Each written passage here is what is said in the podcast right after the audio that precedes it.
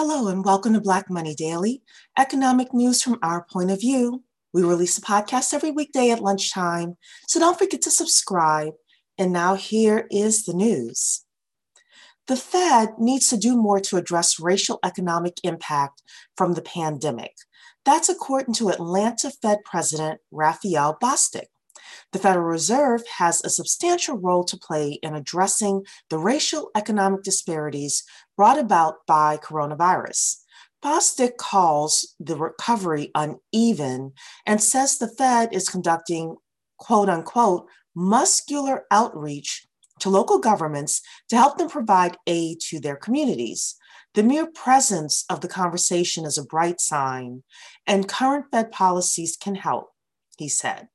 For instance, Bostic cited the central bank's recent pledge not to raise interest rates until inflation averages 2% over a period of time. The new approach will stay in place even if unemployment comes down considerably and is touted as another way the Fed can help combat the outsized pandemic impact on minorities. Uber Eats is deploying free food trucks to feed voters. In a patriotic pitch celebrating Election Day, Uber Eats plans to deploy a fleet of food trucks to offer free food to voters at polling sites across the country. With lengthy wait times likely to occur on voting lines, the food delivery arm of the ride sharing platform is serving free food from 180 trucks at polling places in 25 cities. Uber and his partner, Pizza to the Polls, will be on the road to deliver free food and good vibes to those waiting to cast their ballots. Free treats will be from Shake Shack, Milk Bar, and other local favorites. America's job market is in crisis no matter who wins the election. The election is a couple of weeks away, but no matter who wins the US presidential contest in November, one of the most pressing problems for the next administration to solve will be America's broken job market. Beth Ann Bovino, who is S&P Global Chief US economist, says quote, open quotes, the harsh reality is that whoever the president is on January 20th, he has his work cut out for him. While the US is no longer careening towards a depression, labor market data shows the economy is mired in a weak recovery. The unemployment rate is still high at 7.9%, which is above or equal to its peak eight of the past 11 recessions. Close quote. To get the economy back to pre pandemic levels, the upcoming administration has a few paths to assist, including stimulus, infrastructure, trade, and tax reductions. We'll see which path they choose.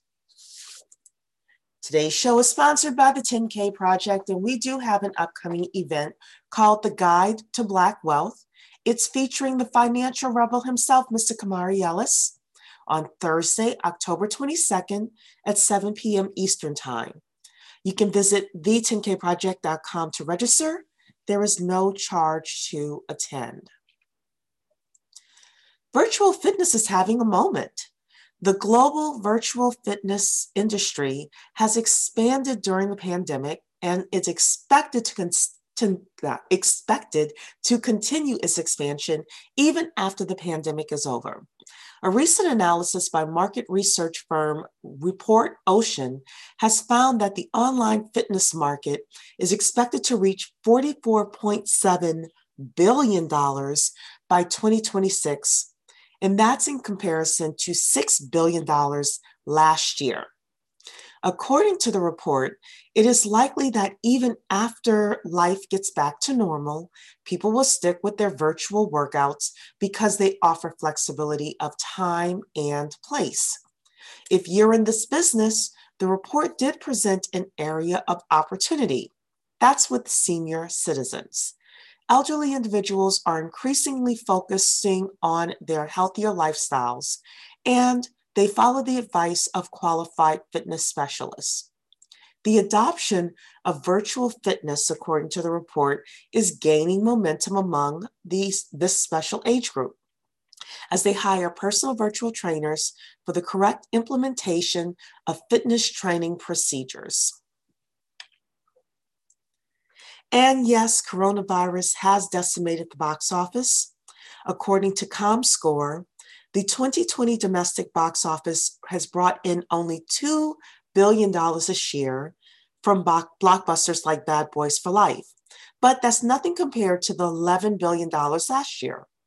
But you know who did win? Eddie Murphy and Coming to America.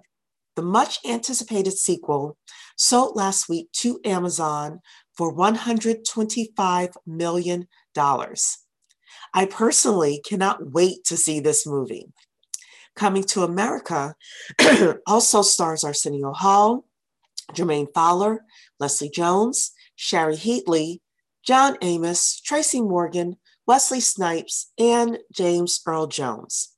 Is slated to premiere on December 18th, 2020. So that's today's podcast. We'd love to hear your comments. And don't forget to rate, comment, and subscribe, and tell a friend or two about Black Money Daily.